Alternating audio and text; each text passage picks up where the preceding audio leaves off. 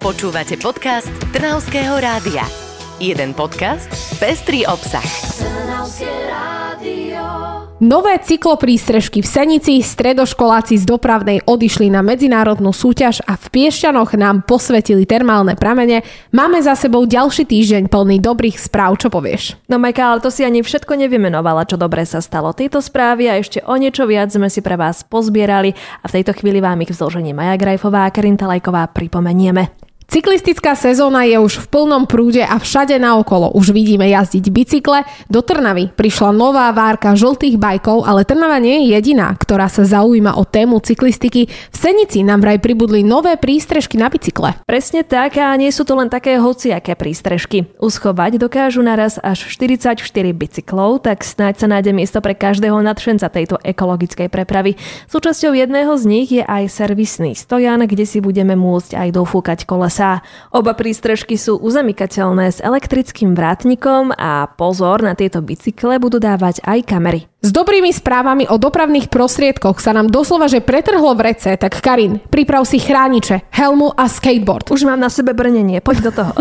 Dobre, pretože Piešťany po zime sprístupnili betónovú rampu, tzv. miníčko. No ja ti teda neviem, ja by som to skateovanie radšej prenechala skúsenejším. Keď už sme pri tých moderných a nových veciach, za zmienku stojí aj obnova komunitného centra Pyžamo. Projekt mladých trnavských architektov Olivera Hacaja a Mareka Malčeka zaujal Európsku komisiu. V súťaži postúpil na na základe hodnotenia nezávislých odborníkov medzi 61 finalistov. Vieš čo, Karin, o tom som už počula. Títo šikovní Trnavčania sú jediní zo Slovenska, ktorí sa v tejto súťaži ukázali a súperia s konkurentmi z celej Európy, ale zabudla si povedať, že aj my im môžeme dopomôcť k víťazstvu. Práve tento projekt z Trnavy nájdeme v modrom okruhu pre koncepty a nápady autorov do 30 rokov v rámci tretej kategórie. Aby náš hlas bol platný, musíme zahlasovať za jeden projekt v každom z troch okruhov. No a čo potom bude, ak to vyjde a komunitné centrum spoznáme v novom šate?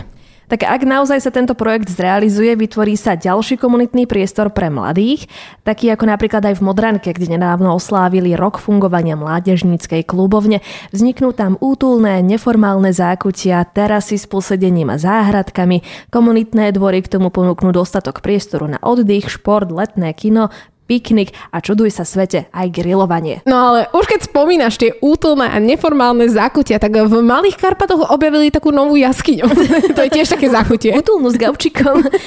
no obalená je však rúškom tajomstva. Všetko však nasvedčuje tomu, že pôjde o rozsiahly priestor. Trnavské rádio sa o tomto novom objave porozprávalo aj s predsedom speleho klubu Trnava Alexandrom Lačným. Začali sme tam v podstate realizovať taký prieskum jaskyniarsky, začali sme kopať, hlavne je to o tých výkopových prácach a pomaličky sme v podstate odhalovali nejaké ďalšie priestory. Tuším pred dvoma týždňami sa nám tam teda podarilo objaviť podstate takú malú chodbičku, ktorá ústi už do väčšieho priestoru. Na toto by som sa teda s radosťou pozrela. A kde ju vlastne objavili, Karin? A verejnosť sa teda pravdepodobne do tejto jaskyne nedostane, alebo aspoň nie tak skoro, ale nachádza sa medzi Smolenicami a Bukovou. No, radosť z kompletného objavu si jaskyňári odložili do najbližších dní, až vtedy odpracujú všetok neporiadok a kamene. Áno, až vtedy uvidia, že ako je vlastne veľká, alebo ako to tam vyzerá. Ale radšej si tu ešte pripomeňme, že by sme sa ju nemali pokúšať hľadať ani skúmať, lebo pohyb v nedostatku dostupných jaskyniach je pre verejnosť neprístupný.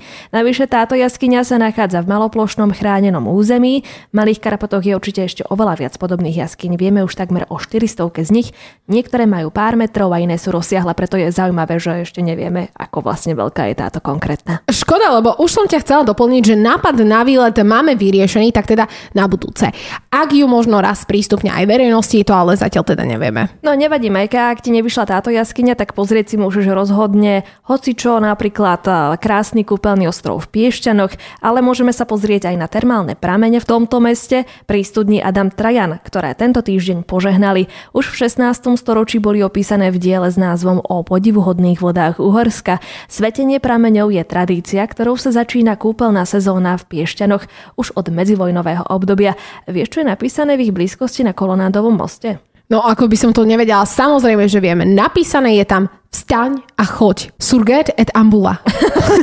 po latinsky asi. Po, áno. A čo to vlastne znamená? No tak tieto výstižné slova odkazujú na ohromnú silu piešťanských liečivých prírodných zdrojov.